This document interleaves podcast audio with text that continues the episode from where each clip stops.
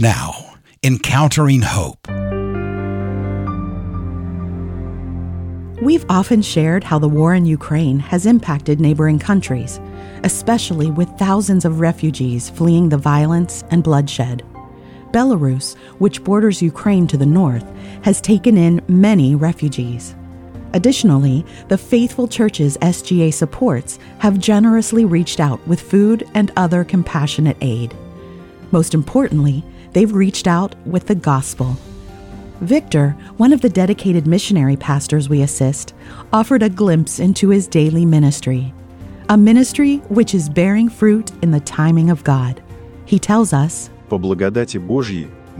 By the grace of God, we are all alive and serving our Lord. The winter months have been filled with festive worship services, which were blessed to the glory of our Lord. We are especially pleased that unbelievers came. At the children's Christmas service, three unbelieving families came.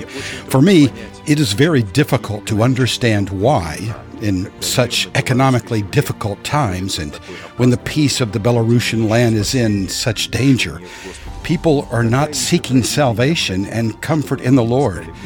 What other tragedy is necessary for people to seek the Lord? We pray diligently for the Lord to fill the church, and of course, we continue to work, preaching the good news of salvation through faith in Jesus Christ to our neighbors and to others. One woman to whom we are ministering is named Tatiana. She is 41 years old. Tatiana and her husband are raising four children and a two year old grandson. Her husband is regularly away working to provide for his family.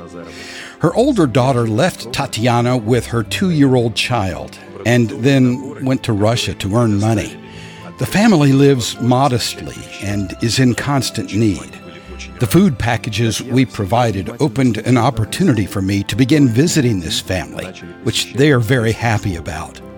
Tatiana is always listening intently about Christ, and their three children have started to attend Sunday school. I have not yet met Tatiana's husband since he is always traveling. Tatiana came to the Christmas Eve service with all the children and her grandson. The church and I are praying that the Lord will send salvation to her and her whole family. Please join us in praying for this need. Please accept my family's sincere thanks for your support of our ministry. May the Lord richly bless you and fill your every need according to his riches. It's moving to see how God is working amid all the chaos and heartbreak, how He's bringing people to Himself as they experience His love in action. Even with no end to the awful war in sight, Viktor and his congregation will continue to reach out with the gospel. It alone provides eternal promise when all earthly hope is gone. May the Lord draw many more men, women, and children to Himself through His word and the faithful witness of His people. We love because he first loved us. 1 John 4, verse 19. When we look at the beautiful character and example of our Lord Jesus Christ, we often marvel and wonder how we could ever hope to emulate it. In this life, we'll never be able to live perfectly as He did, but we do have His promise that He'll work to sanctify us, that He'll conform us to His image as we faithfully walk with Him. It's in the opportunities He offers to help the distressed and needy where we can reflect His loving character. In Luke 6, the Lord Himself stressed the difference between loving actions aimed at those who love us and loving actions toward a stranger or someone who doesn't love us. How many times have we heard of someone who received unexpected help asking his or her helper, Why would you do this for me? A complete stranger. Imagine doing something good and kind for an enemy.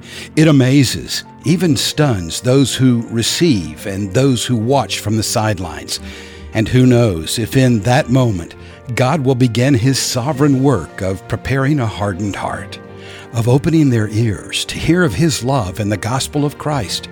Who knows whether that simple act of providing a gift of food or a cup of cold water will result in a person being prompted to ask, Why are you so different from everyone else?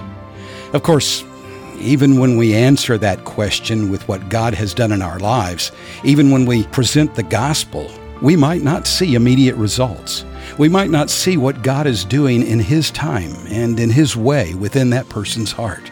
So we labor and love in faith, doing what God calls us to do and trusting Him to do what only He can. We confidently look forward to an eternity of great rejoicing when we see the miracles that God has performed in countless lives for His glory. And to think, it all started when God first loved us. Learn how SGA is sharing the gospel, equipping the church, and helping the forgotten at sga.org.